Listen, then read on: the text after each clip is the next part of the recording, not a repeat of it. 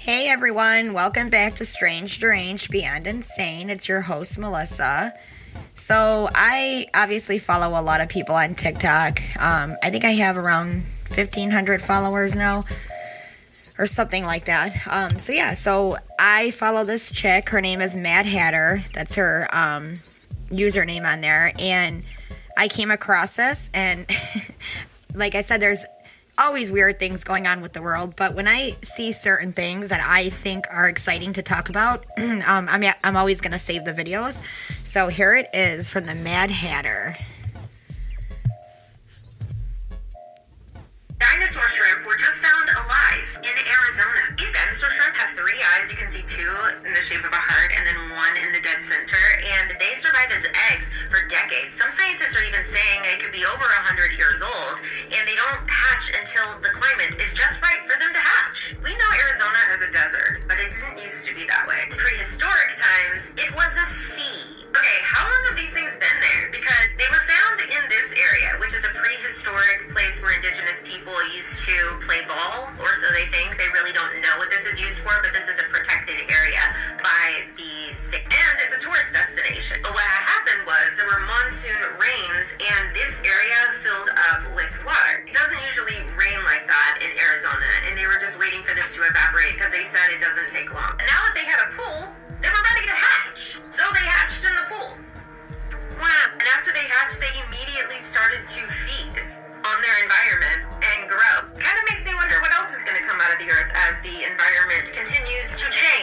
So before I play some more videos for you guys, and you know, I love TikTok and I do cross check my information and it usually is true.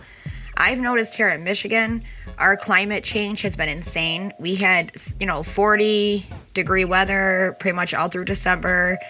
Um, some, I think some 50 degree weather through November, and it just got cold again. Um, and now it's warming up again. Now I've noticed a lot of people posting that their tomato um, plants haven't changed, like they're still growing. Um, I've noticed a lot of greenery still, um, even in our front yard and backyard. Um, it's it's crazy. So I do want to add this. This is another person that I follow. This is Mike um, Brigandi. I think I'm saying his name right. And this is what they are saying for this upcoming year's weather And here's the forecast for global temperatures next year as we go into a El Nino. Prepare for some of the warmest global temperatures humans have ever seen. As you can see, the Arctic, the northern hemisphere, is going to be cooked. During El Nino years, trade winds from the west stall, and all that heat builds up in the Pacific. And it kind of just sits there, right? But in a La Nina phase, the winds are typically faster and they spread that heat across the world. But an El Nino has a global effect because the oceans store the heat. Without that wind blowing the warm air away, that warm, hot air is going to be released from the oceans. So if there's an El Nino next year, which is a 60% chance right now, global temperatures are going to be super high, hotter than 2016. We've been in a La Nina phase for the past four years, since 2019. The last El Nino was in 2019, and it was a baby one. The one before that in 2016 was super powerful, and that was right there. You can see 2016 was the warmest year we've ever recorded. But the crazy part is that even with La Nina, the past three years have been super warm globally. So with global temperatures rising and El Nino kicking in, we can expect next year, next summer, to be the warmest year we've ever experienced as human beings. Okay, everybody, I'm not sure if you guys remember, but I'll give you a little recap. Last year, um, we did do an episode on The Simpsons predictions, and a lot of them, unfortunately, have a lot of truth behind them and do end up coming true. So here is a new one that I'd like to put out there.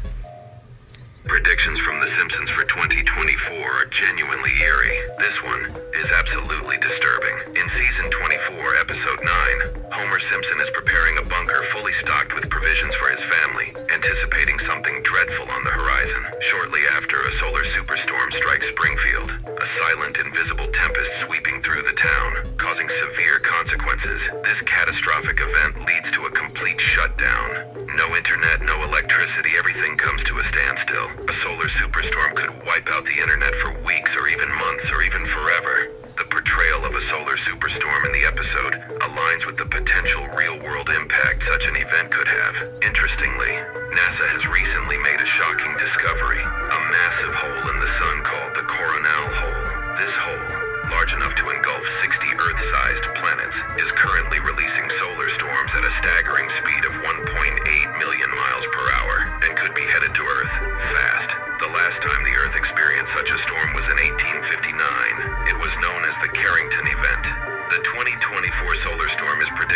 60 times more powerful than the 1859 solar storm, possibly the strongest ever recorded in history. Such solar storms can have catastrophic effects on Earth, affecting satellite power grids, GPS, and potentially wiping out hard drives and the entire internet permanently. Might take decades for us to recover. It's only So what startles me about that new Simpson um, prediction is that um, we recently watched the movie Leave the World Behind. Um, I think just over a month ago, and that stars Julia Roberts and Ethan Hawke. And it's about a family vacationing on Long Island, and it's interrupted by two strangers bearing news of a blackout. As the threat grows, both families must decide how to best survive the potential crisis, all while grappling with their own place in this collapsing world. so, Leave the World Behind is very nightmarish. Um, and it's a cautionary tale about our reliance on technology. It's also a timely story about the historical fissures in modern American society that threaten to see the nation implode. So, supposedly people are saying it's a warning, and I've heard a lot of mixed things about it. Some people thought it was great, scared some people, some people laughed it off. And supposedly, the Obamas or Barack Obama himself is behind this movie, um, helping produ- um, produce it. And I've heard that Julia Roberts was too. So, yeah, that is very scary. Um, watching it, the most scary part for me was watching the planes crash because I used to have a re- reoccurring um, nightmare that I was driving when I first started driving. I was about 16, 17, and I started having this nightmare seeing the nose of a plane on 696. And I was always listening to 89X because that's what I would listen to in the morning on the way to school. And then, you know, boom, this plane would crash on the freeway, and all I seen was smoke and um, basically like fireballs. And I would wake up and sweat, you know, just drowning in sweat and, and pure terror. So that part of the movie really got me. Um, I think that's terrifying, thinking that if that could happen. I definitely don't want to put that into the universe, of course. Um, but I will say this I did have a premonition, I guess you can kind of call it, when I was visiting my husband before he was my husband, when he was based out in Hawaii. And he took me out on a small fishing boat. And we were fishing, you know, we were shark fishing. And I'm watching all these choppers leave the base over the water. And, you know, he explained to me that a lot of, you know, a lot of them are training, right? And I said, that would be it would be a horrible thing if one of the choppers or planes whatever had crashed because that is the shallow part um i forgot what they call it like where everybody just kind of like hangs out. Um it's very shallow very nice you know beachy like um area that people barbecue and drink and whatever. And i can't remember how long after i got home from visiting him but it ended up happening. And they did crash. And um, unfortunately the people i think it was a chopper um, they did pass away because i guess if you crash in a helicopter um, your back is obviously going to break um, there's not a lot of padding in there but it did not um, injure or kill anyone else i think it's called the swim island what they call it and i remember him telling me that and it just put fears up my spine so I don't know if it's just from my nightmares that I used to have, but I've always kind of had anxiety about that. And, you know, like when we're up at the marina and we're in the pool, um, because, you know, my cousin and I go up there a lot in the summer with her baby. And the airplanes that are flying from Selfridge Air Base, how low they get to the lake. And obviously, like, our, the pool is right off the lake.